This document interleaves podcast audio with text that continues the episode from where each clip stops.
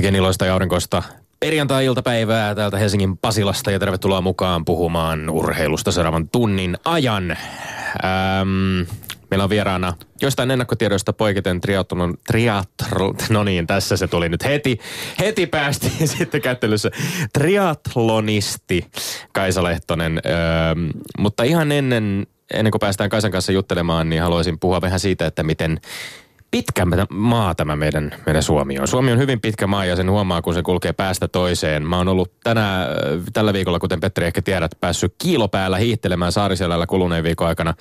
Neljän päivän aikana tarpomassa ylös ja alas ja ympäri tunturia – plakkariin tuli sellaiset 80 kil, kilsaa maastohiihtoa, mikä minun hiihtokilometreilleni suhteutettuna niin on aika paljon. Ja siellä ei ihan niissä maastoissa kauheasti enää muita hiihtäjiä näkynyt, mutta ladut, ne olivat edelleen ihan tajuttoman hienossa kunnossa. Ja kun etelämiehenä pääsee ihmettelemään ladun varressa tallustavia poroja ja puroja, jotka potkahtavat, putkahtavat esiin sieltä kraaterien näköisistä koloista auringonpaisteessa, niin ai että kuule, se on aikamoista, aikamoista hommaa. Ja kestävyyttä kyllä mitattiin kun tosiaan siis aika surkeasti talven aikana hiihtämään päässyt räppäri laitto liisteriä suksen pohjaan ja koitti suoriutua sieltä niistä parin kolmen tunnin mittaisista lenkeistä, vaarallisista laskuista. Siellä oli semmoiset kyltit, vaarallinen lasku.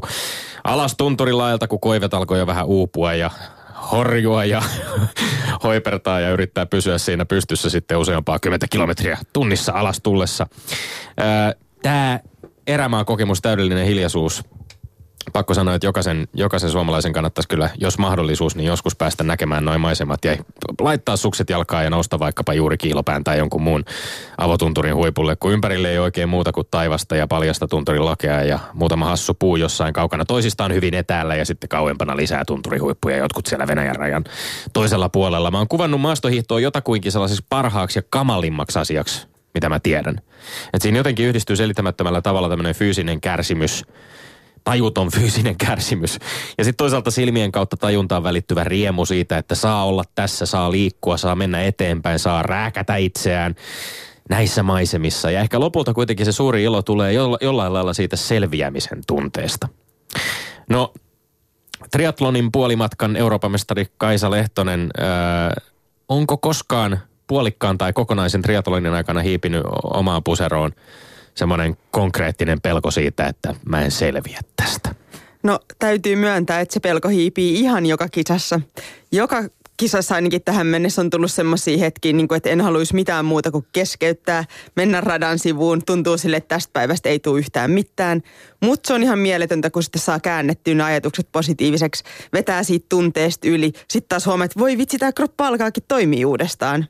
Ja se on mielenkiintoista, että myös niissä kisoissa, mitä mä oon voittanut, niin aina tämä hetki siellä jossain on.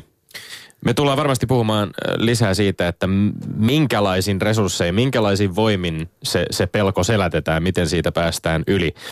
Ää, mutta nyt on aika käydä taas joka viikkoiseen vaaralliseen laskuun, sillä me olemme Lindgren ja Sihvonen.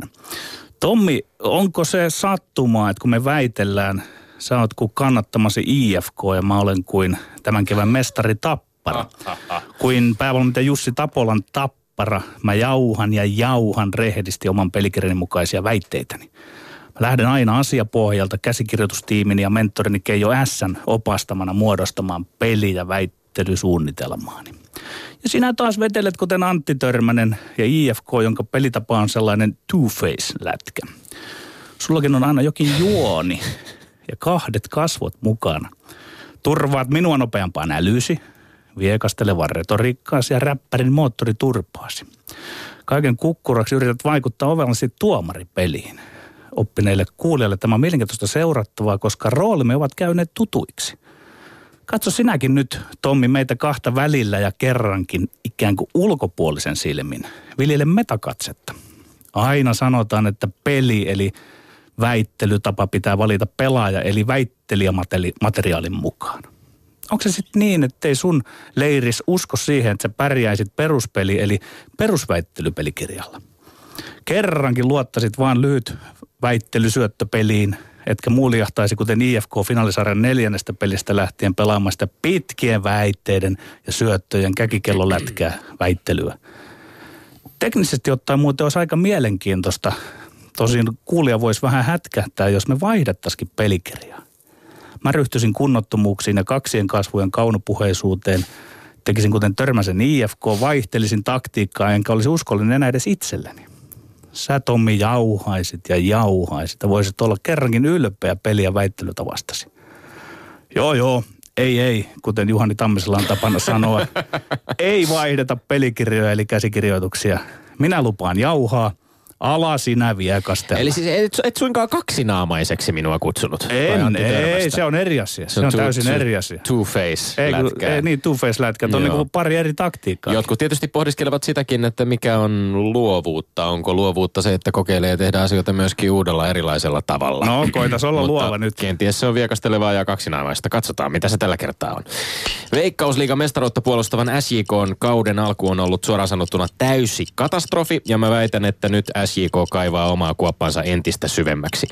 SJKlla on neljän pelatun ottelun jälkeen nolla pistettä. Kolme ihan pelaamalla hävittyy peliä sekä PS Kemia vastaan 3-0 tappioksi tuomittu ottelu, jossa SJK pelutti kuutta pelipassitonta pelaajaa. Noin kahden ja puolen miljoonan budjetilla pelaava puolustava mestari oli siis jättänyt näiden pelaajien kohdalla maksamatta 45 euron hintaisen lupalappusen, jolla palloliiton sarjoissa saa oikeuden pelata. Suomen kupin puolella vielä seitsemäskin pelipassiton pelaaja. Mä väitän tätä täysin käsittämättömäksi puuhasteluksi, jonka voisi ehkä hyväksyä kolmosen talkoovoimin toimivalta amatöörijängiltä, mutta ei mitenkään Suomen mestaruutta puolustavalta seuralta.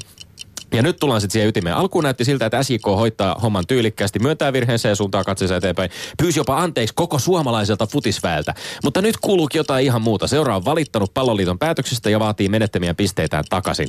SJK puheenjohtaja Raimo Sarjärven väitteet siitä, että heidän oikeusturvaansa on loukattu, on todella kummallisia, etenkin kun palloliitto päätti jopa helläkätisesti jättää rankaisematta SJKta tästä Suomen kapin puolella tästä samasta pelipassien puuttumisesta. Valitus tästä palloliiton päätöksestä todistaa, että Seinäjoella on painettu kaikkia kaikkia mahdollisia panikkinappeja, jotta mestaruuskamppailu ei hävittäisi jo ensimmäisen kuukauden aikana, eikä tämä sekoilu anna kyllä seuraajohdon toiminnasta kovin hyvää kuvaa.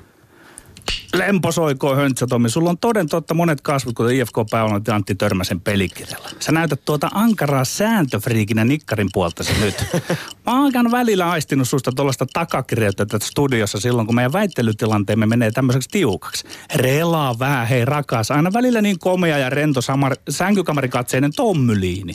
Ota oppia minusta, kun sanon rennosti ja perättäisin sanoin. Nuo pisteet pitää ehdottomasti palauttaa SIKlle. Tuollainen pelipassikikkailuinen muu ei ole huippuurheilun arvolle sopivaa. SJK on kärsimässä oikeusmurhaa. On ennenkin koulinut Tommi sua käsitteen moraali ja etiikka. Moraalisesti on ok, että SJK menetti pisteet. Säännöt on sääntöjä. Mutta etiikka on moraalin uudelleenarvioimista. Eettisesti se karkaa kauas urheilusta, että SJK sai noin kovan rangaistuksen. Sääntöjen pitää olla joustavia, ne pitää sisältää se eettinen katsantokanta, että voidaan olla kohtuullisia tai tarvittaessa ankaria. Raimo Sarajärvi sanoi jossain oikein mainiosti lähettäen se terveessä palloliitolle. Palloliiton pitää toimia enemmän kuin liikenteen ohjaaja eikä niin kuin parkkipirkko. Aamen. Ei ole kenenkään etu, että SIK on tuommoinen inhimillinen virhe toimiston puolella vaikuttaa nyt liikaa koko Veikkausliikan nurmen tasolla. Se vaikeuttaa sitä. Mokomat 45 euron pelipassit joutavat sanonkoma minne. No mutta eikö jonkinlaiset, eik, eik, miten tämä voi olla niin vaikeaa? Tähän pitäisi olla yhtä helppoa tajuta kuin mikä tahansa muu yksinkertainen lupa-asia. Jos, siis totta kai, e, en minä, minä en ole Petteri Siivonen, minä en ole mikään sääntöfriikki. No sillä se kuulosti, anteeksi vaan ehdottomasti kiinni kaikesta, mutta jos me lähdetään sitten niinku näitä, näistä säännöistä joustamaan, niitä jotenkin äh, kiertämään, niin silloinhan niiden kierto, niin kyllähän se pitää olla täydelliset perusteet, että minkä takia näin tehdään, koska mutta, kyllä säännöt ovat kaikille joukkueille ihan samat. Joo, mutta kyllä tässä minkä takia SJKlle nyt niin kuin pitäisi taloudellinen sanktio esimerkiksi olisi ollut järkevämpi. Ei siitä oikeastaan, mä olin usko, että jos HJK pitää siitä, että se majalee nyt nollassa pisteessä SIK tuolla. Että tätä no, niin kuin oli ihan konkreettinen järkevä ehdotus siitä, että se on pelkästään taloudellisia sanktioita. Niin, niin mutta kun sä, sä pidät tota niin kuin hyvänä, että, että piste otettu pois ja sitten vielä niin kuin moralisoit sitä, että kun SIK vähän yrittää pitää omia puoliaan siellä. Että kyllä tämä nyt, nyt haiskahtaa vähän sille sääntöfriikki Tommille. Mun mielestä haiskahtaa Seinäjoen toiminnassa kyllä sille kuuluisalle selittelylle ja ihmettelen kovasti, että sieltä oltiin esimerkiksi ehditty väittää sitä, että rekisteröimättä jääneiden pelaajien lupaprosessi oli kyllä käynnistetty, mutta jonkinlaisen järjestelmän virheen takia laskut eivät olleet menneet perille. Mihin palloliiton Petteri Lindblom kuittasi, kuittasi myöskin tota rivien välistä aika lailla selittelyksi. Ja ei nyt suoraan valitteluksi sanonut, koska ei halunnut siitä syyttää ketään, mutta... Niin, niin kummal, siellä, on käynyt pieni, siellä on kämmi käynyt ja ei siinä mitään, mutta ei, ei siinä ole mitään taloudellista hyötyä haettu eikä mitään sen semmoista mokomilla 45 euron passeilla. Että mun mielestä oltiin liian ankaria. Okei. Okay. Seinäjoen Petterille sitten seuraava väite, eikö näin? Kyllä. Tommi, väitän, että tuomareiden virheet kuuluu lätkään. Niitä ei pidä mitenkään jälkikäteen lähteä muuttaa. Ja, ja nyt tarvitaan rauhallinen vii, viivelähtö, että sinäkin ymmärrät asian. Tapparan IFK-finaalisarjassa tapahtui pari tuomarin virhettä. Ensin Teemu Ramstedt kihautti paitsi omalle, sitten Jere Karilainen kiskasi häki sen jälkeen, kun Tappara oli pelannut kuuden viittavasta. Jääkiekko on virhepeli. Eniten virheitä tekevät pelaajat, sen jälkeen niiden valmentajat, vasta sen jälkeen tuomarit. Tomi, ymmärrätkö? Peli lakkaa olemasta peli sillä hetkellä, kun sillä ei ole, var, sillä ei ole varattuna inhimillisyyden piiriin kuuluvia kujeitaan, eli muun muassa virheitä osallistujille. NHL päävalmentaja voi kerran pelissä haastaa tuomarin päätöksen koskien paitsi maalivahdin häirintää. Se on pelleilyä. Se on jälkijättöistä pelin hienouden manipulointia. Aina kun jääkiekolle syntyy maali, sitä ennen joku, pelaaja, valmentaja tai tuomari on epäonnistunut tavallaan siitä syystä, että joku tai jotkut toiset voivat onnistua. Peli on peliä. Et kai sä Tommi toivo, että Suomen liikaan tulisi tuo NHLstä tuttu valmentajien mahdollisuus haastaa tuomareiden ratkaisuja? Ihana, ihana virheiden ja inhimillisyyden ylistys. Siinä on paljon, jota allekirjoitan, mutta kuitenkin. Mutta? Puretaan ehkä tämä ihan sillä yksitellen palaseksi nyt kerrankin. Väite, tuomareiden virheet kuuluvat jääkiekkoon. Joo. Kyllä, tuomareiden virheet kuuluvat jääkiekkoon, aivan kuten poliitikkojen virheet kuuluvat eduskuntaan, muusikkojen virheet kuuluvat kriitikoiden korviin ja kirurgien virheet kuuluvat leikkaussaleihin. Väite, niitä ei pidä mitenkään jälkikäteen lähteä muuttamaan. No totta kai pitää lähteä muuttamaan ja lähdetään jo nyt. Pallonluolista toiseen on olemassa erilaisia tarkistusmetodeita, joilla mahdolliset tuomarien virheet voidaan korjata. Kävikö mm. kiekko tai pallo maalissa, vaikka tuomarit ei nähnyt? Oliko ottelurangaistus aiheellinen, jos kyynärpää ei osunutkaan päähän? Pitääkö automaattisesti tuleva pelikielto vaikkapa kumota? Väite, peli lakkaa olemasta peli sillä hetkellä, kun siitä kitketään, kitketään virheet, ei tietenkään lakkaa. Koska ei tuu sellaista pallopeliä, johon virheettömät ihmiset pelaajina tai tuomarina osallistusivat. Mutta yhteisesti sovituilla ja viisaiksi katsotuilla keinoilla voidaan minimoida aivan ratkaisevien virheiden vaikuttaminen pelin kulkuun. Eikä kaikki virheet ole Petteri samanarvoisia. Kukaan ei voi tietää, miten tästä koko liigamestaruudesta pelattu ottelusarja olisi kääntynyt, jos IFKlle olisi vihelletty ylivoima viisi minuuttia ennen viidennen pelin loppuun. Mutta on hirmuinen sääli, ja sääli, joka sai sinunkin arvostamasi Karri Kiven silmin nähden masentuneeksi TV-ruudussa, että sitä pitää edes mielessään jossitella. Nyt sitä jäähyä ei vihelletty ja muutama sekunti myöhemmin tapparilla laittanut kiekon maaliin. Sä aloitit tuon väitteessä, että sä ymmärrät ja mua, kun mä puhun mm. niistä virheistä, mutta sitten loppujen lopuksi sä purit kaikki noin, niin että et, et, et, et sä ymmärräkään. Meillä on mun mielestä, mä, mä en niin kuin halua edes lisätä tähän mitään, että mä jätän meidän tuomarille nyt ratkaistavaksi. Tämä on niin kuin fundamentaalinen ero minä meidän. haluan ehdottomasti meidän. lisätä, no koska minä ymmärsin lisä, sitä niin. virheiden niin. ylistystä ja inhimillisyyttä, et, mutta et, illuusio, et, vaan, ymmärsinpäs, niin. illuusio siitä, että inhimillisyys katoaa, että virheet katoavat, on täysin väärä. Ei Tomi, ei, ei, Amerikka, ei, mun on pakko siitä ottaa ei se, kuuntele tämä, se, kuuntele tämä ensin. Ei se amerikkalaisen jalkapallon NFL-liigasta ole kadonnut mihinkään, ne virheiden määrät. Siis vaikka valmentajilla on mahdollisuus pari kertaa matsin aikana haastaa tuomarit näiden tekemisistä päätöksistä tietyissä rajatuissa tilanteissa. Edelleen, edelleen lopulta katsotaan useissa tilanteissa kuvanauhaa ja tehdään tulkintaa ja ihmiset tekevät tulkintaa niistä tilanteista. Ei siinä mikään niin kuin absoluuttinen totuus tule koskaan jyräämään inhimillisyyttä. Tommi, mä joudun ottaa nyt lätkän parista kaksi esimerkkiä. Mm-hmm. Se, että niitä juttuja katellaan jälkikäteen jälkikäteen videolta, niin se vähentää esimerkiksi taklaustilanteessa pelaajien uskallusta taklata. Ää, se, kyllä se, vie, se varmasti, kyllä, ei, ei, ei, ei, tää, joo, okei, okay, no sitten mä lyön lisää puita uni.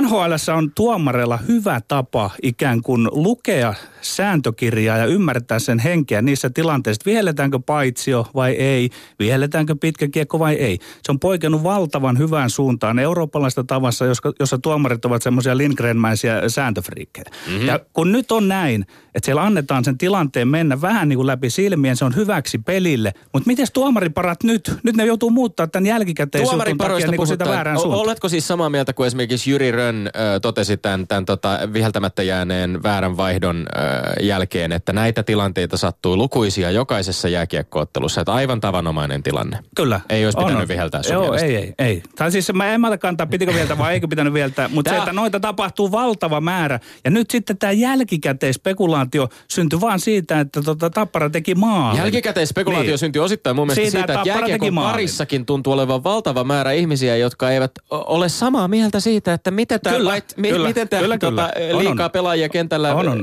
Ja se, vihellys on. ylipäänsä tulisi tehdä. Kyllä, Missä tilanteessa sitä joo, kuuluu se, viheltää? Se, joo, se on just näin, että se ei ole kellekään selvä. Ja sitten vielä, että kun on tavallaan ratkaisevat hetket ottelussa, niin sitten niitä vihelletään vähemmän ja vähemmän. Niin kuin nyt tavallaan tehtiin ihan oikein. No, sitten sattuu Tapparalle maali ja siitä alkaa jälkis urheiluspekulaatio. Eli tämä tämmöinen takautuva peliin palaaminen, niin mä en, mä en sitä halua mihinkään urheiluun. Mä, Mä ottaisin väitän- jalkapallostakin kaikki pois, kaikki teknologia semmoinen pois, millä tarkkaillaan jälkikäteen jotain. Hienoa Detmanilaista ehdottomuutta. Mä väitän lopuksi vielä tähän, että aivan varmasti jonkinlainen valmentajahaaste tulee kotoiseenkin liigaa vuoden parin sisällä. Ja hyvä niin, Puolan vahvasti. Vahvasti, Ihan totta. kyllä, vahvasti Puolan. Toivottavasti meillä on silloin vielä ohjelma voimassa, niin pääs, sit mä pääsen Katsotaan, rökittämään. Katsotaan onko. Petteri, otapa oikein mukava asento ja kuuntele, kun mä kerron sulle vielä tästä jääkiekon Suomen mestaruuskamppailusta, että mikä sen oikeastaan ratkaistaan pereen tapparalle. Se on luonnonvoima, jonka liplatuksestakin puhutaan. Siinä on 11 kirjainta, joista saa värkättyä muun muassa anagrammit, Eerikin palat, pilirenkaat, Pertin kaali tai parien likat. Alkaaks kellot jo soida? Kyllä vain. Jos nyt joku ottaisi puhelimen käteen ja soittaisi Tapparan toimistolle, jossa tosin eilisten juhlien jälkeen saatetaan viettää ihan ansaittua vapaapäivää, ja kysyisi, onko Patrick Laine tavattavissa, niin ainoa oikea vastaus kuuluisi kyllä vain. P-A-T, Pat, R-I-K, Rick, L-A-I, Lai, N-E, Ne, Patrick Laine. Sinä voit Sihvonen pyöritellä tulkintaas meidän pelistä ja käkkikellolätkästä ihan miten vaan. Ja päivänselvää on, että kolmen ensimmäisen finaalin jälkeen Tappara onnistui liigan finaaleissa taktisesti IFKta paremmin. Toisin sanoen mestaruuden voitti parempi joukkue, eikä se ratkennut esimerkiksi näihin meidän puhumiin tuomarivirheisiin. Mutta mä väitän, että suurin ja ratkaisevin ero kahden tasaväkisen joukkueen välillä oli se, että toisessa oli supertähti, täysin ylivertainen yksilö, joka omalla henkilökohtaisella panoksella hoiti pytyn Tampereen keskustorille. Kyllä, jääkiekko on pelikirjapeli, pallolulajit ovat tietenkin ennen kaikkea taktista ja strategista kamppailua, ja silti mestaruuksia ratkoo viime kädessä Patrick Laineen kaltaiset superstarat, ja niitä kirvesrinnoilla oli yksi enemmän kuin Helsingin IFKlla. Mä väitän, että ei ero Tappara IFK välinen tehnyt tuo nuori maalipyssy, ei todellakaan. Tommi, vaikka naiset ovat kiitelleet, että olen hyvä muuttamaan sanaa ja jopa patinoitunut runomies, noissa anagrammeissa mä oon huono. Myönnän, että kun tuossa alun kielipelissä se olivat ainakin kirjaimet P, E, L, I, K, I, R, A, mutta puuttuu vaan se J, niin ajattelin, että olet Peli... Joo, ajattelin, että sä oot Tommi vihdoin päässyt kanssani jääkiekon pelikirjaymmärryksessä lähemmäs mua. Filosofian maisterit lätkä jätkä siivosta. Mutta ei, ei, ei. Enää puuttui, että olisit tuossa väitteessä kiitellyt sitä, että Ilta-Sanomien kärkiuutinen ja pelianalyysi finaalin voittaja Tapparasta oli otsikoitu sanoin kultapusu kullalta, jonka kuvassa Laine imuttelee joku daamin kanssa. Eli sen verran oot kuitenkin kuunnellut ja opiskellut tässä studiossa opettajallisi minua, joka vaivojan säästämättä on pyyteettä jaksanut kerrata sinulle tätä läksyä, joka on väitteeni. Joukkueet voittavat, joukkueet häviävät. Pelikirjat voittavat. Nyt Jussi Tapolan tappara meidän peli. Pelikirjalla myös hävitään, kuten Antti Törmäsen IFK Two-Face-lätkällä. Nyt. Toki Patrick Laine oli hei hyvä finaalisarjassa, mutta häntä, Ihan hyvä. Joo, häntä hieman parempi oli IFK Teemu Ramsted. Tapparan Christian Kuusela paransi koko ajan niin, että hän meni lopulta niukasti jo IFK Joonas Raskin.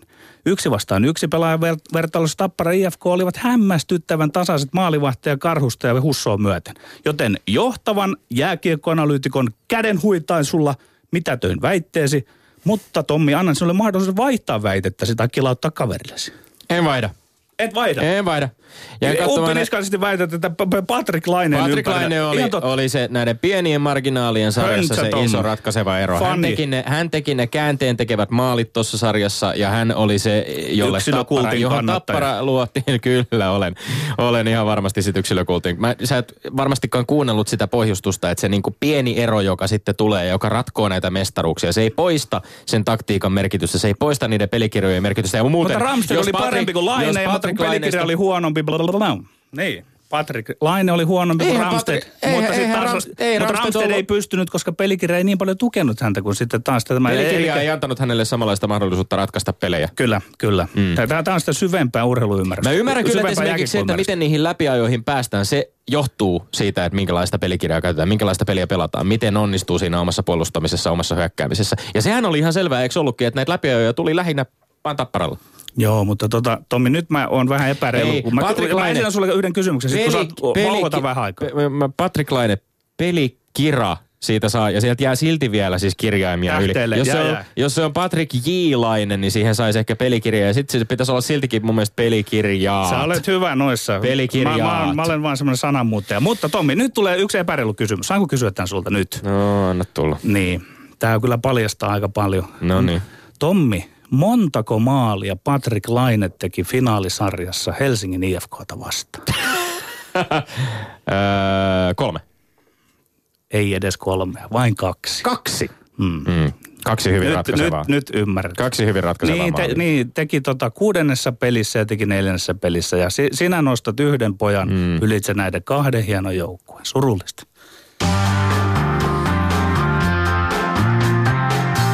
Ylepuheessa Lindgren ja Sihvonen. No niin, ole triatlonisti Kaisa Lehtonen hyvä ja saat tässä nyt itsevaltian tuomarin ohjat käsiisi. Kohta kohdalta, kiitos. Kiitos, kiitos. Nyt alkaa sitten tulemaan tiukkaa settiä täältä teille molemmille tappelupokareille. Lähdetään liikkeelle tuolta viimeisestä kohdasta tällä kertaa. Eli tästä Patrick Laine nuori maalipyssykeissistä eteenpäin.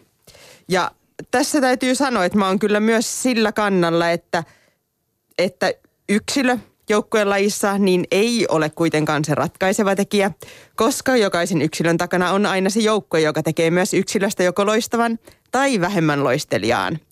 Ja muun muassa tämän vuoksi tämä keissi meneekin sitten Petterille. Yes, hienoa urheilu jääkiekko-ymmärrystä, joukkueen pallopeliymmärrystä. Hyväksyn tämän logiikan, enkä ole sitä oikeastaan edes kyseenalaistanut. Ja just tämä näiden lätkäpelien ja pallopelien ymmärrys Two-face. onkin Ei, se, lo- se, ei siis, se logiikka voi olla tämä sama ja silti voi pitää sitä niinku Ja silti se ratkaisevaa, voi olla eri, okei. ratkaisevaa mestaruuksia, ratkaisevaa, ratkaisevia eroja sitten kuitenkin loppujen lopuksi yksilöstä lähtisi. Henrik Haapala teki voittomaalin. No niin, hyvä. Just, just. Joo, mutta mihin sitten mennään? No mennään tähän toiseen lätkäjuttuun sitten tähän tuomarointikeissiin. Se on myös aika vaikea kyllä päättää, että kun, teillä oli kummallakin tähän aika hyviä pointteja. Tämä oli ehkä näistä ehdottomasti hankalin tehdä ratkaisu, että kumman, kumman perustelut toisi ollut parempia ja omalta kannalta en osaa ihan lähteä sanoa, että kumpi olisi, kumpi olisi kovempi, kovempi väittelijä ollut teistä ja kumpi olisi mun mielestä oikeudenmukaisempi ratkaisu tähän voittoon, mutta tota, kyllä mä oon sillä kannalla, että kun nykyään teknologiaa on kuitenkin käytettävissä, niin sitä pitää ehdottomasti käyttää. Ja mun mielestä se valmentajien pitää antaa myös valmentajille mahis puuttua sitten peliin sen muutaman kerran, ja jotta se lopputulos olisi sitten mahdollisimman oikeudenmukainen joka kannalta katsottuna. Onko, onko tämmöisen niin kuin tuomarityöskentelyn tarkkailu? Totta kai siis on, on paljon lajeja, esimerkiksi kestävyyslajeja ja yksilölajeja, vaikkapa kävely nyt, jos, jos ajatellaan, että, että jossa on äärimmäisen eh, isossa ja keskeisessä roolissa myöskin se, että miten, miten nämä viralliset valvojat sitä, mm-hmm. sitä tota kävelyaskelta tulkitsevat. Onko se, onko se sinun lajisi näkökulmasta, mi- miten hankalaa tai helppoa tai no. On, on niin kuin ymmärtää ylipäänsä tämän niin kuin tuomareiden roolin korostumista? Itse asiassa nimenomaan pitkän matkan triatlonismissa meillä on peesikielto pyöräilyssä, niin tuomareilla on aika iso rooli. Että he pystyvät koko aika valvomaan, että kukaan ei mene ajelee lähe, liian lähelle toista ja saa siitä hyötyä. Niin se kyllä niin kuin se on aika ratkaisevassa roolissa, että meitä pystyttäisiin valvomaan mahdollisimman hyvin. Välillä aina tulee tyhjöitä ja joku pääsee siellä vähän huijaamaan, eli kyllä se on aika ratkaisevassa roolissa. Ja mun mielestä myös triatlonissa niin pitäisi ottaa teknologiaa käyttöön ja meillä jokaisella pitäisi olla jonkunnäköisiä kepsejä, jotka sitten rupesi piipittää ihan saamaristi, jos joku menee liian lähelle toista Okei, ajamaan. tekno, teknologiaa pyritään, siis toivotaan valistettavaksi triatloniin. Mitäs Petteri Sihvonen No sanoo? joo, tämä on mielenkiintoista. Mä, mä olen samaa mieltä, että jos se teknologia on siellä akuutisti suorituksen aikana, mutta millekäs sinusta Kaisalehtonen tuntuisi, jos nyt sinulta se hieno Etelä-Afrikan kisan voitto vietäisiin, kun siellä ollaan nyt tuijoteltu, hei, videonauhoja ja sä oot ajanut siellä liian lähellä, niin mm. epähuomiossa, niin kuin urheilussa Tai sattuu tarkoituksella, epähuomiossa. Niin, tai tarkoituksella, niin. ihan Millä se tuntuisi, Mm. että että otetaan nyt se, ja sitten hei, menettäisit sen 35 000 dollariakin, mikä siinä on se voittopalkkio. 30 kyllä, mutta... tota- 30. Petteri Siivoselta tuli 5 tonnia lisää No, vielä. aa, nyt- Ei, ei mennyt sentään 10 ja 9 kymmentä sekaisin, mutta... Lukuja, lukuja. Joo. Niin, niin mille tuntuisi, jos se Niin. niinku jälkikäteen Joo, ei vietäisi? sitä jälkikäteen kyllä lähetä viemään. Että sitä, se, se on ehdottoman, ei multa, mutta niin kuin teknologia... Mutta muilta kyllä. Ei, Ei, ei. ei, niin. Just, just. Teknologia pitää saada toimia niin nopea, että se ratkaisu pystytään tekemään kisan aikana. Ja mm. myös lätkäpeleissä lätkän aikana. Ei se niin, kuin niin sairaan hidasta on niitä kepseistä saada niitä piipityksiä aikaiseksi, että siihen pitäisi niin kuin mennä se, kauempaa kuin se yhdeksän tunnin suoritus. Että kyllä se niin kuin siinä pyöräilyn lopussa niin nähdään, että onko jonkun vehje piipittänyt vai eikö. Ja samalla tavalla lätkämatsissa niin ne videot vaan niin kuin heti kehiä sinne tarpeeksi porukkaa tutkiin niitä, että se ratkaisu tehdään niin kuin chiu, eikä Kyllä. vasta huomenna. Mutta Kyllä. mä en halua, että tätä mun huomautusta otetaan tähän pöytäkirjan mukaan huomioon mitenkään, vaan että se alkuperäinen tuomio oli... Niin miten se menikään nyt tässä? Ah niin tämä keissi, no kyllä tämä meni Tommille Okei, nytten. no niin. Käänteisessä järjestyksessä olemme edenneet kohti ensimmäistä eli viimeistä väittelyä ja kohta, kohta, kohta saamme tietää miten käy. SJK. Kyllä, nyt tulee perjantai-iltapäivän suuri ratkaisu. Seuraavaksi SJK-keissi. Ja tässä mä oon kyllä erittäin kovalla linjalla. Mun mielestä kaiken näköinen puuhastelu suomalaisen urheilun toimistoissa nyt pitäisi kitkeä niin hyvin kuin mahdollista. Sitä mun mielestä tässä maassa aina silloin tällöin on pikkasen liikaa. Ja kaikki rajutkin rangaistukset sitten tällaista vastaan on mun mielestä ihan valitettavasti hyväksyttäviä, vaikka ne välillä vähän huonoilta tuntuisi. Eli tämänkin vie kyllä Tommi. Ai että. Onnittelut, onnittelut. Ja Tervetuloa mukaan tähän sääntöfriikkien klaaniin, Kaisa Lehtonen.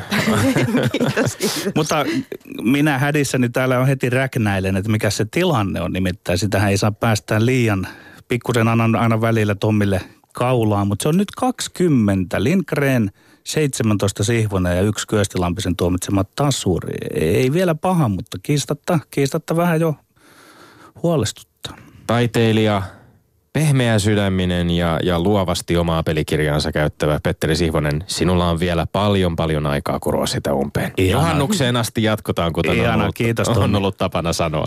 Kiitos Kaisa Lehtonen näistä tuomaroinneista. Ylepuheessa Lindgren ja Sihvonen. No niin, Kaisa Lehtonen, mennään sitten varsinaisesti siihen omaan lajisi triatloniin. Mistä tuo masokismi? Eikö sitä ihminen voisi valita itselleen helpommankin lajin kuin tämä Ironman-kisan hurja putki? 3,8 kilometriä uiden, huh, 180 kilometriä pyöräilen ja nupiksi vielä 42,2 kilometriä maratonia.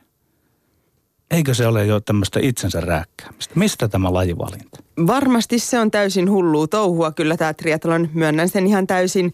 Mutta min, minkälaiselle itseni rääkkäämiselle se ei tunnu, että jotenkin mä vaan satun olemaan niin hullu, että mä jopa nautin siitä. Eli sulle tulee se sama fiilis, kun Tommi Lindgren tuossa kertoi siitä, että kun sen lenkin saa ohi, esimerkiksi harjoituslenkin, niin se olo on vaan sitten kerta kaikkiaan niin hyvä. No itse asiassa joo, se olo on sen jälkeen hyvä, mutta jostain syystä mä myös sen aikana niin nautin siitä ihan äärettömästi, kun mä pääsen tekemään näitä lajeja. Et en osaa kuvailla, mistä se tulee, mutta et mulla on jopa hauskaa silloin, kun mä vaikka hiihtäsin siellä kiilopäällä. Mutta jos nyt otetaan vaikkapa esimerkiksi tämä upea voitto tosiaan Etelä-Afrikassa järjestetyssä Ironman täysmatkan triathlon kisassa vajaa kolme viikkoa sitten. Äh, sun voittoaika siellä oli 9 tuntia, 6 minuuttia, 50, 50 sekuntia. 9 tuntia yhtä mittaista urheilusuoritusta öö, sellaisessa 26 ja 32 asteen välisessä lämpötilassa. E, e, siis eihän tällaisessa nyt, sinä tiedät jonkun verran ihmisen fysiologisesti, eihän tässä ole niin fysiologisesti mitään järkeä tuollaista suoritusta tehdä. Ja sehän siinä hieno onkin sitten tehdä se suoritus, kun siinä ei ole mitään järkeä. Kaiken näköisiä rajojen rikkominen on ehdottomasti se yksi juttu, mikä tässä kaikessa on taustalla. Et se on niin hauskaa. Mä oon pienestä pitäen tykännyt kokeilla, että mihin mun kroppa pystyy. Ja mä saan siitä ihan älyttömästi iloa, kun mä niinku ton ki- kisan aikana monta kertaa huomasin just siinä vaiheessa, kun niinku ajattelin jo, että mä en enää jaksa. Ja sitten huomasin, että voi vitsi, mä jaksan lisää. Niin ne on niin älyttömän hienoja tunteet, mitä siitä saa, että se kannattaa. Sunkin pitäisi ehkä kokeilla. Niin, no siis sanovat myöskin, että nälkä kasvaa syödessä. Yhden puolimaratonin on juossut ja sitten on heti jotenkin usutettu, että no, nyt sitten pitää sitä koko, koko maratonia seuraavaksi lähteä tavoittelemaan ja sen jälkeen harrastamaan triatlonia. Mutta on, onko tässä jotain semmoista, mä ehkä palaisin siihen ensimmäiseen kysymykseen, minkä mä esitin alkujuonnossa siitä tavallaan siitä pel- pelosta siitä, että katkeaa tai ei selviydy, joka jollain lailla on ehkä johdettavissa mun mielestä jopa ihan tällaisen kuoleman pelkoon. Ja, se, ja, ja, ja tavallaan se meidän kuolevaisuutemme tulee ehkä myöskin esiin, kun ajatellaan sitä omien rajojen hakemista, jota totta kai monissa lajeissa tapahtuu. Onko se, koetko sitä ollenkaan millään tavalla semmoiseksi vähän epätoivoiseksi rimpuiluksi täällä, että pitää jotenkin tällaisia äärimmäisyyskokemuksia tavoitella, jotta, jotta tuntisi olevansa elossa? No mulle se ei oikeastaan silleen kuoleman pelko tai tällainen, niin ihan niin voimakkaat jutut ei missään nimessä päässä käy siinä kilpailun aikana. Suurin pelko mulla on vaan se niin kuin totta kai, että mun kroppa ei niin kuin jaksa. Että mä esimerkiksi pystyn menemään ihan älyttömien kiputilojen yli. Mä oon kisannut murtuneen jalalla, tehnyt kaikkea tällaista. Mä en vaan huomaa sitä. Että mulle tavallaan se suurempi pelko kuin se, että mun kroppa hajoaa on se, niin kuin, että mä en pysty siihen, mihin mä haluan pystyä. Y- yksi jatkokysymys tähän vielä, koska tiedän myöskin tapauksia just vasta- vastaavista jutuista, jossa on, on, on tehty jotain tällaista todella pitkää kestävyysurheilusuoritusta ja on sattunut joku vamma ja sitten kuitenkin kun, kun on jotenkin siinä niin, kuin niin hämärän rajamailla tavallaan jo sen suorituksen aikana, että ei välttämättä pysty oikein niin kuin käsittämään edes, että miten vakavasta vammasta on kyse. Eikä mm. koskaan pelota se, että siinähän voi aiheuttaa itselleen ihan, ihan pitkäkestoista vakavaa vahinkoa, jos ei, jos ei välttämättä sitten aivot toimikaan sellaisella tavalla, että, että, että ymmärtää keskeyttää, kun ne rajat on tullut vastaan. No omalla kohdalla ei missään nimessä pelota, että mä kuitenkin koen, että kyllä mä niin kuin jollain tavalla mulle ehkä se pysyy hallinnassa tai se ei pelota, niin kuin, että vaikka mulle sitten tulisi jotain semmoista juttua, mutta toisaalta, että jos mä ajattelen tätä silleen että joku rakas ihminen tai muu kilpailis ja mä näkisin, niin kuin, että hänellä on nyt mahis aiheuttaa itsellensä jotain pahaa, niin sitten mä pelkäisin huomattavasti enemmän. Että se on vähän kaksipiippunen hassu homma. Kaisa Lehtonen, oli tuossa aluksi puhetta siitä, että sanoit, että aina joka kisassa sinulla on se hetki, että on niinku se lähes totaalinen olo, että nyt ei enää pysty. Nyt mm. tekee mieli totaalisesti luovuttaa. Ö, oliko, mennään konkreettisesti nyt sinne Etelä-Afrikkaan. Saatko sieltä mieleesi tällaisen hetken? Ja kerro sitten, että mitä siinä alkaa tapahtua, kun toivut siitä tunteesta? On, kuinka paljon se on fyysisiä tuntoja, kuinka paljon se on henkistä puolta? Mitä siinä tapahtuu? Mm. No ehkä mulla tuli näitä hetkiä, Afrikassa tuli monta kertaa. Ensimmäinen tuli, kun mä pyöräilyn alun vedin aivan liian kovaa. Huomasin, että mun jalat on aika poikki, kun mä olin polkenut reilut 20 kilsaa ja sitten mulla olisi vielä 160 poljettavana. Niin siinä vaiheessa iski semmoinen epätoivohetki, niin kuin, että nyt niin kuin tästä tulee pitkä ja tuskallinen päivä. Mutta sitten mä pikkasen himmasin vauhtia, itse asiassa söin siinä vaiheessa vähän enemmän kuin suunnittelin. Sitten mä oikein ajattelin, että mä nautiskelen nyt näistä ruuista ja vedän vähän hommaa niin takaisinpäin ja kuvittelen hetken aikaa, että mä oon ihan vaan lenkillä ja annan kropan palautella. Ja ajattelin, että mä nyt oon parikymmentä vuotta tätä treenannut, niin kyllä tämä kroppa tästä palautuu. Ja niin se sitten lähti, niin kuin, ensin se lähti oikeastaan ehkä päästä liikkeelle, ajatukset muuttuu sieltä negatiivisesta epätoivosta taas positiiviseen suuntaan. Ja sitten kun tämä on tapahtunut, niin sitten myös kroppa rupeaa rentoutumaan, palautumaan ja sitten yleensä tähän mennessä ainakin on huomannut, että en vielä naksahdakaan. Puhuit aika paljon siitä, miten esimerkiksi huolto oli, kun oot kuvaillut tätä kisan kulkua, miten huolto oli järjestetty tuossa Etelä-Afrikan kisassa, että siellä oli tasaisin väliajoin esimerkiksi tämmöisiä äh, vesisieniä, joilla, joilla sai virkistettyä itseä. Ja, ja ilmeisesti myöskin sitten yleisöä siellä radan varressa on näissä kisoissa kuitenkin aika paljon usein. Millä tavalla vaikuttaako se yleisön läsnäolo tai sellainen mitenkään siinä tilanteessa, kun tuntuu, että katkeaa? Saako sieltä mitään lisää voimaa? Joo, kyllä niin kuin ihan ehdottomasti, varsinkin just juoksuosuudella yleisö on ihan äärettömän paljon. Etelä-Afrikassa oli noin 100 000 katsojaa, mitä arvioitiin. Eli ihan, wow ihan mieletön määrä. Siellä ihmiset grillaili radan varrella ja huusi niin kuin aivan jatkuvana syötteenä, kun me juostiin siitä. mahdollinen ajatus? Sieltä tulee joku grilliruuan. Sä vedät siinä jotain hirveitä geelejä ja grilliruuan tuoksu Joo, no mun, tulee mun kisakaveri sanoi, että se oli niin kuin järkyttävä kokemus, että hänelle se aiheutti ällötyksellä, mutta mua se ei tällä kertaa häirin, niin no. että mä sain vaan enempi fiilistä. Mutta se on itse asiassa se on jo hassu juttu, niin kuin, että kuinka paljon yleisöstä saa voimaa.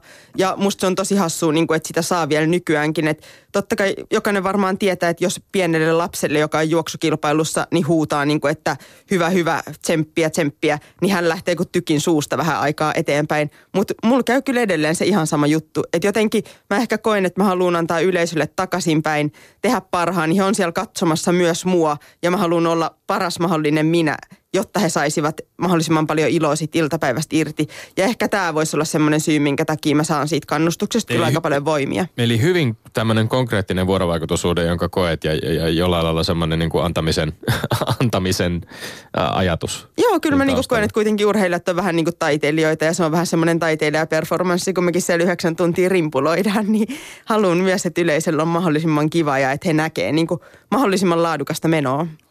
Kaisa Lehtonen, äh, voisin kuvitella, että ainakin aluksi tällainen hurja laji kuuluu sellaisen urheilun piiriin, missä ö, ainakin alkuun urheilee niin, että se riittää, että voittaa itsensä. Mm-hmm. Ja pääsee maaliin, pikkuhiljaa tulokset paranee. Mutta entäs tämä hetki nyt sinulla, kun alat lähestyä jopa maailman huippua, niin vie, tekeekö se siitä urheilemista nyt erilaisen? Voisi olettaa, että vai miten on? Joko nyt alat jo miettiä sitä, että pitäisi päästä ennen tuota ja tuota ja tuota sinne maaliin? No totta kai se kilpailu muita vastaan on aina mukana näissä suorituksissa, mutta esimerkiksi tuosta Afrikan kisasta, niin multa on aika moni kysynyt, niin kuin, että mitä mä ajattelin siellä lopussa, että näinkö mä vaan, niin kuin, että vitsi, että kohta mä saan niin kuin isoimman palkintorahan, tai että kohta mä tuun voittaa tämmöisen kisan, että ajatteliko mä niitä ja saiko mä niistä voimaa, niin itse asiassa en ajatellut kertaakaan. mulle ei maalin tullessa ollut haju, että paljon tässä on palkintorahaa edes tulossa. Mä tiesin toki, että voitan ison kisan, mutta että se ei ollut se tärkein juttu, vaan ehdottomasti siinä kisan aikana viimeisilläkin metreillä, niin mulle tärkeintä oli vaan se, että mä teen oman niin hyvän suorituksen kuin pystyn. Ja totta kai se vertaus muihin on ainoa tapa verrata sitä omaa suoritusta, koska esimerkiksi aikoja on vähän vaikea verrata reitistä toiseen. Riippuu kuitenkin aina vähän olosuhteista, että mihin se maraton on mahdollista juosta ja muuta. Niin ainoa vertailutapa siihen omaan suoritukseen on se, että kuinka paljon voittaa muita ja ketä kaikkia muita voittaa. Sä omassa blogissa kuitenkin kuvaat tämän kisan alla tapahtunutta tällaista niin kuin epäröintiä myöskin näin. Seikkailuni alkoi viiden maissa aamuyöstä, kun lähdimme kävelemään kohti kisapaikkaa. Itseluottamukseni oli tipotiessään. Itkin, etten pysty menemään starttiviivalle. Kaikki muut, kun ovat niin älyttömän kovia tyyppejä ja mä en ihan varmasti jaksa edes maaliin asti. Mm. Kyllähän tässä kuitenkin niin kuin ihan selvää peilaamista niihin muihin On ehdottomasti tapahtuu. just triathlon kilpailuissa on se ainoa mahdollisuus verrata sitä omaa suoritusta on se, että sitä peilataan muihin.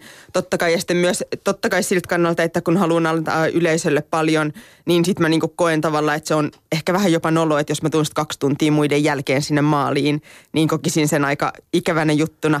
Ja niin, ehkä näistä se, kukaan ei tiedä, miksi mä niinku vielä nykyäänkin, vaikka mä oon parikymmentä vuotta tässä niinku kohtuu tosissaan tätä triathlonia vedellyt, niin romahtelen tolla tavalla, niinku, että itken ennen kisoja ja yhtäkkiä itseluottamus on niinku aika miinusmerkkinen. Niin, pelkääkö siinä myöskin jollain tavalla, me ollaan, ollaan puhuttu täällä muun muassa öm, ö, nyrkkeilyn yhteydessä siitä nyrkkeilijän tyrmätyksi tulemisen pelosta ja siitä semmoisesta tavallaan julkisesta häpeästä tai nöyryytyksestä, jota tuollaisessa tilanteessa voi ko- kokea. Mm. Pystytkö ollenkaan samastumaan siihen, on- onko se, liittyykö se pelko ehkä myöskin siihen omaan katkeamiseen tai siihen, että tulee pari tuntia muiden jälkeen maaliin tai jollain tavalla ei, ei kestäkään siitä katkeisen suorituksen aikana. Liittyykö se osittain ehkä siihenkin? Uh, no totta kai se liittyy just siihen, että jos katkee, niin se pelko on suuri just siitä, niin kuin, että romahtaa eikä pysty tekemään sitä, mitä itse itse itseltään haluaa, mutta et sitä mä en oikeastaan koe kuitenkaan, että se olisi semmoista, niin kuin, että mä pelkäisin sitä, että sit muut pitää mua huonona, vaan enemmänkin se tulee siitä, niin kuin, että mä oon itselleni ihan äärettömän ankara. Esimerkiksi viime vuonna voitin tämän Euroopan mestaruuden Riminillä ja kisan jälkeen ekat sanat valmentaja oli, että miksi mä juoksin niin hito hiljaa. että niin kuin tavallaan, että mä olin voittanut viidellä minuutilla seuraavaa. Eli muiden Mulla oli- kukistaminen ei siinä vaiheessa niin kuin ty- tyydyttänyt, koska se ei tyydyttänyt, koska oli. se oma Joo. suoritus ei ollut niin kuin semmoinen, mitä mä olisin halunnut. Niin se on niin kuin mulle kuitenkin, vaikka se kuulostaa todella hassulle, niin se on kuitenkin se tärkein juttu, että mä saisin joku päivä tehtyä sen niin sanotun täydellisen suorituksen mun kropalle. En tiedä, onko se mahdollista. aikoinaan taisi olla juoksija Pekka Vasala. En mennyt vannomaan, että olisiko ollut sitten kuitenkin vireen tai, tai tuota, kuka näistä nyt oli enää huipuista, mutta mun mielestä oli Vasala, joka kertoi tämmöistä hiekkamontun tyhjennystreenistä. Mm-hmm. Sillä lailla, että sitä ei uskalla henkisesti kohdata kovin usein tai ainakaan mm-hmm. Kovin tiheesti. Liittyykö sulla, Kaisa Lehtonen, triatlonin moisia pelkoja? Siis suhteessa ihan siihen rasitukseen ja tavallaan sen tuomaan kipuun. Ja sitten taas, jos mä sitä jatkan, niin milloin olet valmis seuraavan kerran tuollaisen valtavaan isoon Iron kisaan? No henkisesti kyllä mä Ironman kilpailun olisin vaikka nyt valmis. Kisojen suhteen mulle ei pelko oikeastaan tuu, mutta tota, itse asiassa tänä talvena me tehtiin semmoisia pyöräilyharjoituksia, mitä mä rupesin ihan oikeasti inhoamaan. Ajettiin sisäpyörää tämmöisessä tulijoukasalissa 39 asteen lämpötilassa. Ja mun urheilusta saamani nautinto liittyy kuitenkin enemmän semmoisiin hyviin fiiliksiin. Mutta kuten varmaan voitte kuvitella, niin tuommoisessa treenissä vaan niitä hyviä fiiliksiä niin ei edes mulle oikein tule. Ja ne rupesi olemaan vähän semmoisia treenejä, että me mun avopuolison kanssa ruvettiin niitä kuvaamaan itkujen määrälle. Että semmoinen kahden itkun treeni oli vielä ihan ok setti. Neljän itkun treeni oli niin kuin aika kovaa menoa. Ja nämä treenit oli semmoisia, mitä sitten pikkasen ehkä rupesi jo, jopa vähän pelkää etukäteen jossain vaiheessa. Kolme kovaa lajia. Miten ja missä suhteessa niitä pitää harjoitella? Uh, no saattaa olla yllättävää, että uintia harjoitellaan ehdottomasti eniten määrällisesti tai ajallisesti. Oikeastaan etenkin niin kuin olympiamatkan triatlonissa, missä sillä on merkittävämpi rooli, mutta mulla vaikka mä oon nyt pitkän matkan triatlonisti, niin uintia tulee kyllä, kyllä selkeästi määrällisesti eniten. Seuraavaksi eniten tulee pyöräily, juoksu on selvästi pienemmässä roolissa. Olet kuitenkin tietyllä tapaa uimari taustaltasi, että miksi sitä tarvitsee, tarvitseeko sitä pitää tekniikan takia yllä vai kunnon takia. Ja sitten muutenkin mua kiinnostaa se, että mitkä miten koet, mikä näistä lajeista on teknisesti vaativin, mikä toiseksi vaativin ja mikä vasta kolmanneksi vaativin? No uinti on ehdottomasti teknisesti vaativin laji ja vaikka mulla on uimaritausta ja mä oon sitä treenannut ihan tajuttomasti enemmän kuin näitä muita lajeja, niin uinti on edelleen se mun isoin kompastuskivi. Et siihen mulle ei henkilökohtaisesti vaan niin kuin ole tippaakaan lahjoja, kuten sitten taas pyöräily ja juoksuun. Ja mulla niinku, uinti on semmoinen, että se on niinku ihan varaan duunin tulosta, että miten hyvin mä pystyn nyt tällä hetkellä uimaan. Ja sekin on tietty osa syy siihen, että mä joudun sitä harjoittelemaan määrällisesti pikkasen enemmän kuin monet kilpakumppanit. Ja triatlon uinnissa ei kuitenkaan puhuta ihan sellaisesta niin kuin normiuinnista tuolla altaassa pulikoinnista omalla radalla. Se on aika erityislaatuista touhua. Siihen liittyy paljon kontaktia muihin kanssakilpailijoihin. Siihen liittyy se, että uidaan avomerellä. Mm. Kuvaile vähän sitä, mit, mitkälais, pystyykö sitä edes harjoittelemaan siis sen, sitä kilpailutilanteessa koettua uintikokemusta? No kyllä me jonkun verran tehdään, niin kuin mä treenan Suomessa pääasiassa poikien kanssa ja heidän kanssa tehdään treenejä, niin kuin että uidaan johonkin pojulle kilpaa, tehdään käännös ja hakataan toisiamme aika valtavasti matkan varrelle. Että kyllä sitä jossain määrin pystyy treenaamaan, mutta että nimenomaan olympiamatkan triatlon kisoissa niin uinnin ensimmäiset noin 500 metriä, niin musta se on enemmän nyrkkeilyä kuin uimista. Että se on niin kuin ihan, ihan tajutonta menoa. Voi kuvitella, mille tuntuu jostain pikkukaloista jossain verkossa, kun ne on siellä sumpus. Niin ja sitä, mitä, yksi asia, mitä ei varmaan ainakaan pysty harjoittelemaan, on tämä, minkä myöskin siellä blogissa kuvaat. Joka tapauksessa olin parin sadan metrin uinnin jälkeen ihan hyvissä asemissa. Tällöin iski päivän eka haaste, kun pitkälonkeroinen meduusa tarttui käteeni. Sain onneksi ravistettua sen pian pois, eikä polttava tunne mielestäni juurikaan hidastanut uintia. Ja sitten itse asiassa kuvailet vielä myöskin sitä, että pyöräilyn aikana se niin kuin meduusan polttama turvonnut käsi alkoi niin kuin siihen ohjaustangolle vähän ikävästi valahtaa. Että, että se ilmeisesti aiheutti ihan niin kuin konkreettista huolta hetken aikaa sinne. Mitä? Joo, siis itse asiassa uinnissa se nyt oli vaan semmoinen poltto, mutta että semmoisia, vaikka se olikin, en tiedä mikä medusa oli, niin et se semmoista polttoa niin kuin tunne kisan aika juurka, että ei se häirinny. Mutta sitten pyöräilyssä jossain vaiheessa mun käsi rupesi turpoon niin paljon, että mun, meillä oli semmoinen kisaranneke, vähän niin kuin rannekkeet ranteessa.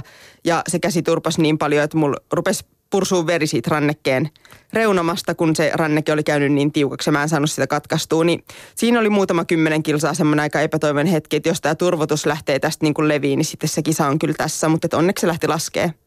Yle puheessa Lindgren ja Sihvonen. Nämä ovat kaikki vähän tämmöisiä dramaattisen kuulosia kokemuksia tällaiselle tavalliselle kaduntallaajalle. Ja vielä mietin, kun mietin, mietin sitä triatlon kisaa ja sitä maaliin tuloa, joka usein tietysti esimerkiksi urheilulähetyksissä koosteissa nähdään ja jossa omastakin lapsuudesta muistuu mieleen Pauli Kiuru ja kumppanit, jotka siellä Havain Ironman kisassa hoipertelivat maaliin vähän sillä hämärän rajamailla. Niin, niin jos nyt tästä palataan, tästä, palataan sieltä hämärän rajamailta, otetaan pari askelta taaksepäin, niin mennään vähän tähän vielä tähän semmoisen tieteellisempään tähän ö, fysiologiseen suhtautumiseen tähän, tähän omaan lajiisi.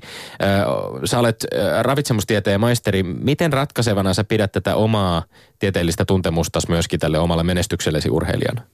Siis ehdottomasti uskon, että, tai koen, että on saanut siitä älyttömän paljon hyötyä, että mä oon nimenomaan urheiluravitsemukseen erikoistunut myös opiskeluaikana jo. Mutta toki niin kuin saman hyödyn olisi voinut saada, että jos olisin tajunnut käyttää hyödykseen muita suomalaisia osaajia, ketä ravitsemustieteen saralta on – mutta totta kai mä itse olen aika semmoinen pohdiskelijatyyppi, niin parempi, että itse ne tankannut. Ja Olet tulee... kaniinina ihan omassa laboratoriossa. Vähän niin kuin joo. Onko tässä kyse ensisijaisesti siis siitä, että sä yrität, yrität, yrität tietysti urheilijana varmasti saada kaiken mahdollisen niin kuin tieteellisen tiedon siitä, miten oma fysiikka toimii, miten se voi virittää niin kovaa tikkiä kuin mahdollista, miten mhm. tapahtuu mm-hmm. tankkaus sen itse kisan aikana?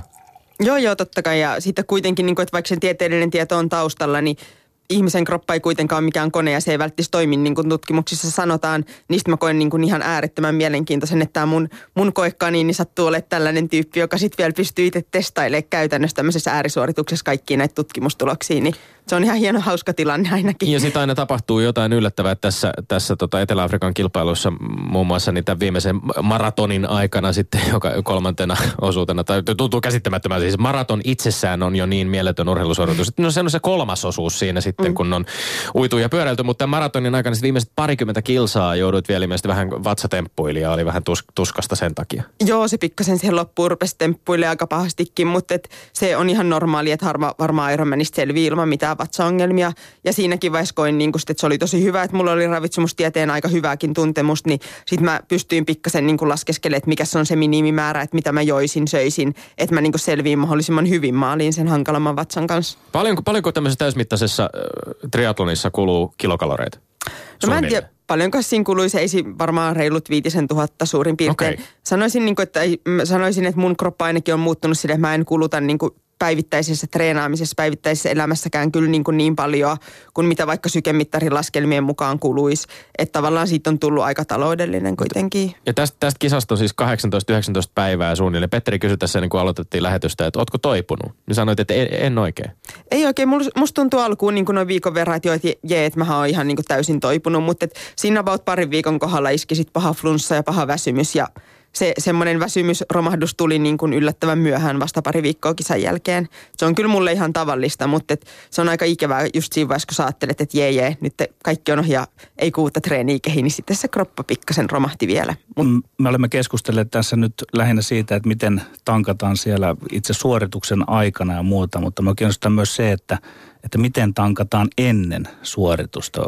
Onko se niin, että, että mä muistelen niitä jotain vanhoja aikoja, että, että on semmoinen hetki, että energiavarastot vedetään tyhjiä ja sitten ne tavallaan täytetään. Onko, onko enää mm. tätä, tätä vanhaa koulukuntaa? Mitä se on se tankkaaminen ennen kisaa? Ja, no mä en ainakaan tiedä yhtään urheilijaa, ketä enää tekisi tätä niin kutsuttua tosi rajoa tyhjennysharjoitusta, koska siinä on aikamoinen riski, että siitä ei välttämättä palaudu. Mutta tämmöisen hiilihydraattitankkauksen kyllä suurin osa pitkän matkan urheilijoista tekee ja niinpä mäkin tein. Nyt kun toi kisa oli sunnuntaina, niin mä käytännössä tankkasin vähän enemmän hiilareita torstaina ja perjantaina. Ja sitten taas kisaa edeltävän päivän eli lauantai, niin söin aika normaalia ruokavaliota, jotta sitten rasva vaihdunta ja muukin käynnistyy uudelleen. Missä määrin pitää olla kropassa nestettä ennen kuin lähtee vai pystyykö siitä huolehtimaan sitten siinä matkan varrella, että se nestetasapaino pysyy kunnossa? No koska ihminenhän ei ole mikään kameli, niin sen nesteen tankkaaminen etukäteen on aika hankala. Että käytännössä niin kuin juo vaan kunnolla edelliset päivät pikkasen enemmän syön suolaa, mutta et ei siihen, et sä pysty mitään semmoista varsinaista mieletöntä nestevarastoa kroppaas kerryttää. Ää, olympialaisissa, jos mä oon oikein ymmärtänyt, triathlon on huomattavasti lyhyempien matkojen kisa kuin toi Ironman-kisa. Mm. Kuinka eri maailmasta puhutaan esimerkiksi harjoittelun suhteen? Vo- Voisiko sama ihminen olla hyvä sekä niillä pitkillä että näillä lyhyemmillä olympiamatkoilla? Vai on, onko oltava lajivalinta tehtynä ja harjoittelu sitä mukaan suunniteltuna ja sitä mukaan sitä pitää toteuttaa?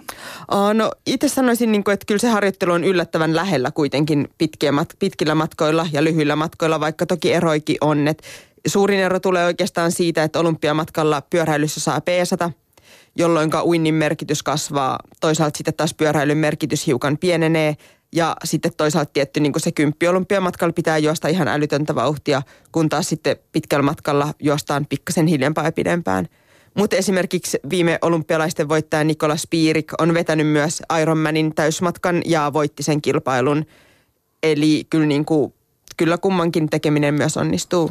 Mutta muutitko sinä harjoittelua, kun nyt sitten päätit luopua siitä, että se tavoitteesi ja unelmasi ei olekaan enää olympialaisissa, vaan että se on tässä Ironman-kisassa ja olet, Joo. olet julkisuudessa kertonut, että itse asiassa varsinainen tavoite on 2018 siellä Havailla.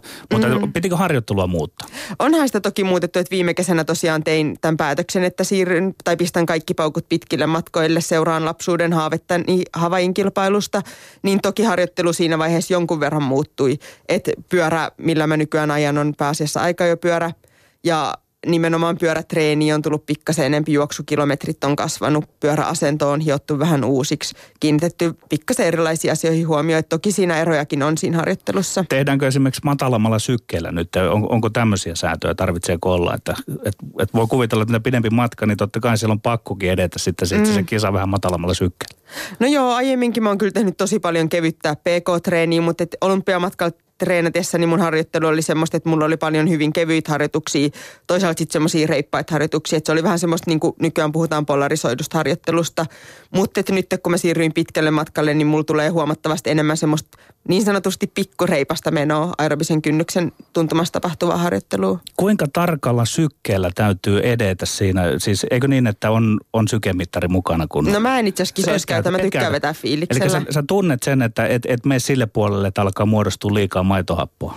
Joo, no kyllä mä sen äh, mielestäni on oppinut aika hyvin tunteet. Wattimittari mulla oli pyöräilyssä, mutta mun, mä en tiedä, mä oon vähän semmoinen kilipää silloin, kun mä kilpailen. Ja mä en aina niitä numeroita malta seurata oikein. Että nytkin mä alu, alussa kyllä pyöräilys näin, että mä vedän ihan liian kovilla vateille. Mutta jotenkin mä niitä numeroita suostu oikein uskomaan, vaan vedän kuitenkin sillä omalla tunteella. Ja tämä on semmoinen asia, mitä me ollaan tosi paljon mietitty, niin kuin, että onko se mun vahvuus vai heikkous. Että tavallaan mä pystyn menemään ihan ihmeellisille mustille alueille, vetää niin kuin, saamaan siitä fiiliksestä ja muusta tosi paljon voimaa.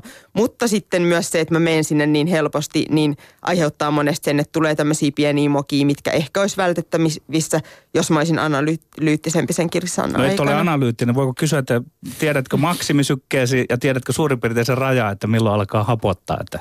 Joo, kyllä mä maksimisykkeen tiedän ja tiedän sen about, että millä sykkeellä mun sairaamän pitäisi vetää. Kerropa. No mun maksimisyke on noin 205, ehkä vähän ylikin ollut monesti. Ja Ironman vedetään semmoiselle noin 160 sykkeellä karkeasti. Mitenkä sitten, kun alkaa se hapottamisen vaihe? Onko siinä sillä lailla, että joka lajissa, mä oon miettinyt, kun on kolme lajia. Voiko tehdä mm. niin, että kun voi ajatella, että jos ne olisi pilkottu yksittäiseksi lajiksi, että loppuun vähän kiristetään. Ja sitten, vai, vai pitääkö se paukuttaa sillä 160 ikään kuin periaatteessa koko ajan? Niin, joka lajissa Ironman. Mm. Ei siis totta kai siinä tulee vaiheita, että uinti esimerkiksi suijaan pikkasen kovempaa. Sitten pyöräily koitetaan vetää mahdollisimman tasaisesti, juoksu mahdollisimman tasaisesti. Mutta tämä on se oppikirjaesimerkki oikeastaan, miten tämä Ironman kuuluisi vetää. Mutta mulle ehkä tämän olympiamatkan taustan takia, niin me ollaan huomattu, että mulle se sopiikin, että mä vähän vaihtelen vauhtia, mikä sinänsä on vähän järjenvastaista. Entä se, että onko se niinku taktisesti tarpeen, ikään kuin mitä ilmaisua nyt käyttäisin, saada niitä tiettyjä selkiä kiinni siellä ja mentyä ohi ja näin. Tuleeko sitä mm. näin mietittyä, että nyt mä menen ton ja ton ohi tossa ja sillä on tietysti mahtaa olla psykologinenkin vaikutus vai onko vaan tehtävä niin sanotusti omaa suoritusta? No totta kai siinä pro-urheilijoilla on myös se kilpailuaspekti mukana ja niitä muita pystyy käyttämään myös siinä mielessä, että saa sen oman mahdollisimman hyvän suorituksen aikaiseksi. Ja sen takia on ihan, kyllä siinä on koko aika se, niin kuin, että nytkin pyöräilyn alussa, kun mä olin uinnissa vähän jäänyt jälkeen ja mokailu vielä ekas vaiheessa, niin mä tavallaan koitin saada sitten nämä tietyt henkilöt nopeasti kiinni. Mutta nyt kävi vaan niin, että mulla oli niin paljon adrenaliinia, että mä otin aivan nopeakin, että olisi kannattanut ottaa 50 aikana eikä 20 aikana. Kaisa Lehtonen, äh kestävyyslajeissa usein erikoistuminen ja iso menestyskin saattaa tapahtua melko varttuneella iällä. Miten sä itse näkisit nyt, nyt 34-vuotias tämän oman, mm. oman tilanteessa urheilijana? Ainakin tulosten perusteella vaikuttaa siltä, että sä oot ihan, ihan huipulla ja, ja mielettömässä kiidossa. Mutta kuitenkin jo kokeilu aika suhteellisen varhaisella ajalla triatlonia, eikö niin? No joo, itse asiassa mun triatlon innostus lähti liikkeelle jo 12-vuotiaana. Mä silloin kuulin isältäni tästä lajista, missä ensin uidaan sairaasti, sitten pyöräillään kauhean pitkästi ja sitten vielä juostaan maraton. Ja ajattelin Eli heti, siinä vaiheessa jo uintia harrastaessasi? Uh, no mä olin silloin just aloittanut Joo. uinnin, mutta en oikeastaan ollut sille säännöllisesti treenannut mitään, mutta jotenkin vaan ajattelin heti, niin kuin, että vitsi, että tätä mä haluan kokeilla. Ja niinpä sitten käytiin isän kanssa kokeilemaan, niin kuin, että jaksaks mä vetää kaikista pisimmän osuuden, eli 180. Ja jaksoin siis ajaa. minkä ikäisenä? 12-vuotiaana? 12-vuotiaana ajoin sen semmoisella pienellä pinkillä maa, maastopyörällä ja vieläkin väittäisin, että muistan sen fiiliksen, mikä mulla oli sen lenkin jälkeen. Että jotenkin mä niin kuin silloin tiesin syvällä sydämessäni, että tämä tulee olemaan se my, mun juttu. Niin kuin, se niin kuin rakastuminen? No kuvailisin hyvin erilaiseksi tunteeksi, mutta jonkunnäköisen intohimon syttyminen ehdottomasti se hetki oli. No minkälaiset on sitten myöhemmin, kun, kun oot, oot päättänyt triatloniin erikoistua, minkälaiset sulla on ollut tässä vuosien varrella ö, taloudelliset resurssit, edellytykset tähän lajiin keskittyä ja minkälaiset ne on tällä hetkellä? Voitko hieman kertoa mm. siitä? No siis on ollut tosi hankala, että varsinkin kun mä tein olympiamatkaa, mikä vaatii älytöntä kisojen kiertämistä ympäri maailmaa, niin se oli kyllä taloudellisestikin niin kuin todella, todella, todella rankkaa. Ja, siis, ja vaikeeta. Tässä on taustalla myöskin tämä niin ranking pisteiden kerääminen tänne Joo, kyllä. Joo, olympialaisiin tosiaan kerätään tämmöisiä ranking-pisteitä ympäri maailmaa käytävistä maailmankapeista ja muista kisoista. Ja kun niitä keräsin, niin se oli, se oli tämmöisestä pienestä maasta aika hankalaa tavallaan, niin kuin, että vedettiin, voisi kuvata, että vedettiin yksin tai sitten valmentajan kanssa kahdestaan reput ympäri maapalloa pahimmillaan. Mulla tuli kymmenen viikkoon kahdeksan kisaa neljällä eri mantereella, että se oli niin kuin ihan täysin hullun mylly hommaa ja tuki joka puolelta oli aika vähäistä, niin se oli niin kuin silleen, että siinä kyllä pistettiin palamaan koko lähipiirin rahat ja lainat ja sun muut. No sä oot joutunut tästä äh, Rion unelmasta luopumaan, mutta tota, ja, ja tosiaan unelmissa siintää ehkä, ehkä triatlonistille kuitenkin vielä suurempi ja, ja, ja mm. hienompi legendaarinen Havain Ironman-kisa, johon nyt pääset siis osallistumaan tämän äh, voiton, äh, Etelä-Afrikan voitonkin ansio, ansiosta. Yeah. Millä tavalla se, jos mä näin niin kuin, tavallaan peruspenkkiurheilijan näkökulmasta varmaan suomalaiset, suomalainen penkkiurheiluväki mm ei ehkä, jos nyt laitetaan vaikkapa sitten se niin kuin olympialaisten triatlon ja tämä Havajin kisa vierekkäin, niin ajatellaan, mm. että pää, olisit päässyt vaikka olympialaisissa mitaleille, mm. tai sitten pääsisit kolmen parhaan joukkoon siellä Havajilla. Öö, osaavatko suomalaiset ymmärtää, että kumpi niistä on itse asiassa merkittävämpi saavutus? No mä en ainakaan pysty itsekään ymmärtämään, että kumpi niistä on merkittävämpi okay. saavutus. Ja mulla itse asiassa ratkaisevin tekijä kuitenkin tähän valintaan viime kesänä olisi ihan semmoinen juttu, että mä yksiltä vaan suljin silmäni kotona ja mietin, että jos mä olisin siellä Rion olympialaisten lähtöviivalla, niin mille musta tuntuisi. Ja mä tunsin kyllä semmoista jännitystä, tunsin kiksei siitä, että jee, että on maailman suurin urheilutapahtuma, mä oon olympialaisissa. Mutta toisaalta mä tunsin myös tosi voimakkaan semmoisen tietyn helpotuksen. Mä tajusin siinä vaiheessa, että joo, että mä oon vaan niin kuin helpottunut – ja sitten mä rupesin vähän kelailemaan, että mistä tämä helpottunut niin kuin lähtö, olo lähtöviivalla tulisi. Niin mä jotenkin koin, että ehkä mä oon niin kuin vähän tavallaan, tavallaan tehnyt ö, todeksi muiden ihmisten haaveita siitä, että joku suomalainen triatlonisti olisi olympialaisissa ja niin poispäin. Ja sitten toisaalta kun mä sulin silmäni ja mietin itteni sinne Havein lähtöviivalle, mikä on ollut mun haave sieltä 12-vuotiaasta asti, niin sitten mä niinku tunsin semmoisen kutinaa, semmoiset oikeat kiksit ja semmoiset, että jes, vitsi, niinku, että tässä mä haluan selvittää, että miten hyvä mä oon. Mä haluan tietää niinku oikeasti, että pystynköhän mä siihen, mitä mä silloin 12-vuotiaan ajattelin ja – tämä on se mun juttu. Ja se oli mulle ratkaisevampi tekijä kuin se, että mä olisin lähtenyt miettimään, että no onko sitten historian kirjoissa mun ura hienompi, että jos mä oon ollut olympialaista tai mä oon ollut havailla. Niin... Eli rehellisemmin ja puhtaammin oman unelman Kyllä se ihan, ihan, ihan ehdottomasti sitä just. Mitenkä se, että me suomalaiset emme välttämättä ole urheilu, vaan menestyshullua kansaa, sponsorit käyttäytyy sitä mukaan. No mm. niin, sinunkin pitää tehdä niitä saavutuksia, että saat kotimaiselta sponsorimarkkinoilta rahaa. Eikö se ole vähän turhauttavaa? Nimittäin eikö tämä koko sinun tarinasi ole jo sellainen, minkä pitäisi tavallaan myydä? Mm. Houkutella sponsoreita.